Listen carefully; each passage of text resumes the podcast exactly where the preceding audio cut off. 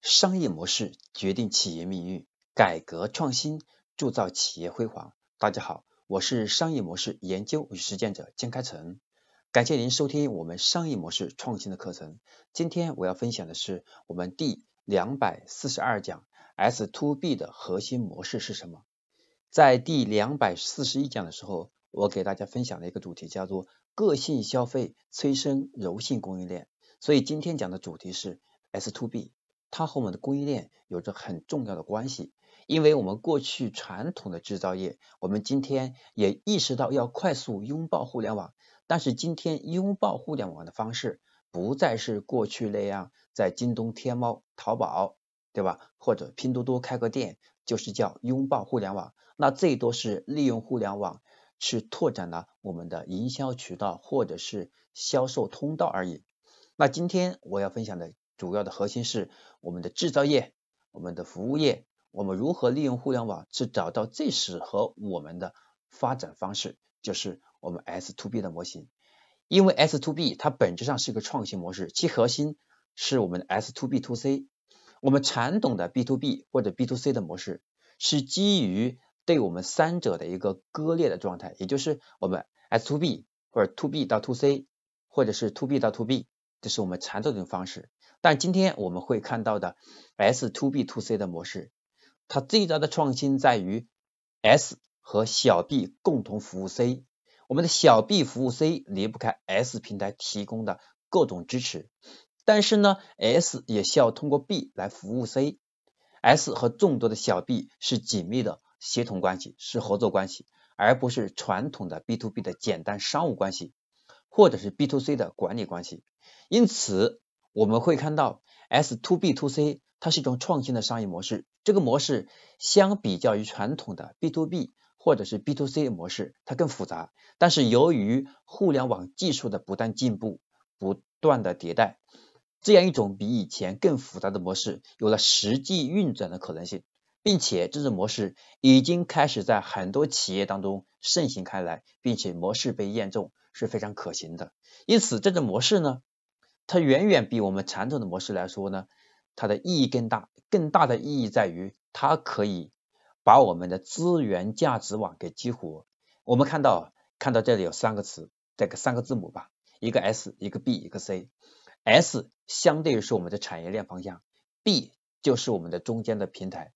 ，C 就是我们的客户，对吧？所以，我们通过 S 来服务 B，通过 B 来服务 C，那 S。和 B、C 它们之间是一个相互的组成的一个共同的一个价值网，在这个价值网当中，S 和 B 的关系很巧妙，S 为 B 提供赋能，B 来为 C 来提供赋能，来完成 B 的需求的供给，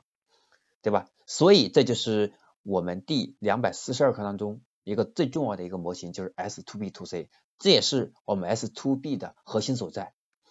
所以这就和我们现在很多的企业。特别是像制造业哈，像我们的农业，很多都是做批发，或者是我们是做黄页，在天猫上那开一个工厂店，然后呢有 B 来进货，对不对？我们本质上很少是做，很少是做 C 的。但是今天我们会发现一个问题呢，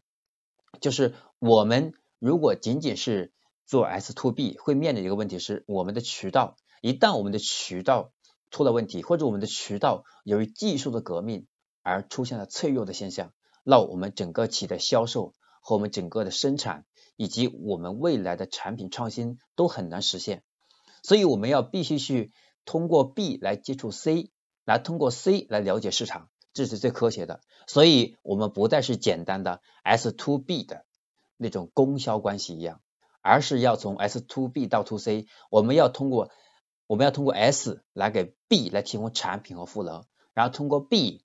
它服务能力和营销能力来服务好 C，但是我们优点是我们可以搭建一条共同的共享数据库，对吧？在一个共享数据库当中，我们就可以知道相应的市场和产品的情况的变化、消费需求的变化，这样我们 B 和 C 才能生意做得更好，C 对吧？B 和就 S 和 B 才能做得更好，C 才能收获更好的服务，才能得到更多的优质的体验，同时。才能够真正的获得他真正想要的一些，对吧？个性化的产品，这种需求被满足。所以这是今天我要分享的第两百四十二讲 S to B 的核心。本质上其实我们要做的是 S to B to C，只是我们过去传统的会把它理解叫 S to B，本质上还是要往 C 去靠近。所以今天如果我们是纯做纯 to B 的话，就像阿里巴巴，它为什么要做淘宝？为什么要做天猫？对不对？为什么要做支付宝？如果我们仅仅是做黄页，为什么仅仅是做阿里巴巴、幺六八八不行呢？因为 B 它的天花板太明显，对吧？毕竟我们的中国的消费人数，它永远是要大于的我们的企业的数量，所以企业的数量很有限，就意味着说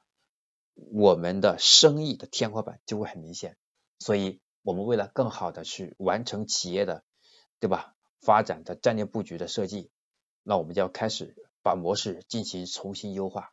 这是我今天要和大家分享的第两百四十二讲，希望对我们的制造业和我们传统的服务业，包括农业有一定的启发。因为这几个行业相对来说呢，S to B to C 是更加实用。希望大家能够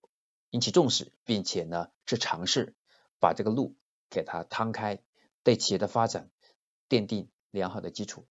我是商业模式研究与实践者江开成。那么今天我的分享到这里就结束了。接下来我要和大家进行一个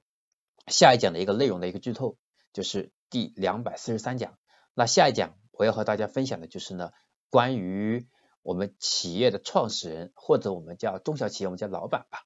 为什么经常会犯一些错误？那这些错误，其实我们通过大量的分析，这是我们普通的人在成为老板这个身份之后啊，是经常会犯的，这是人性的一个部分，是人性会让你一不小心就会犯这些错误。那如何规避呢？那如何让我避免这一错再错的现象呢？啊，这一这一课的内容呢，是我们下一讲要讲的。那么我们下一讲再见。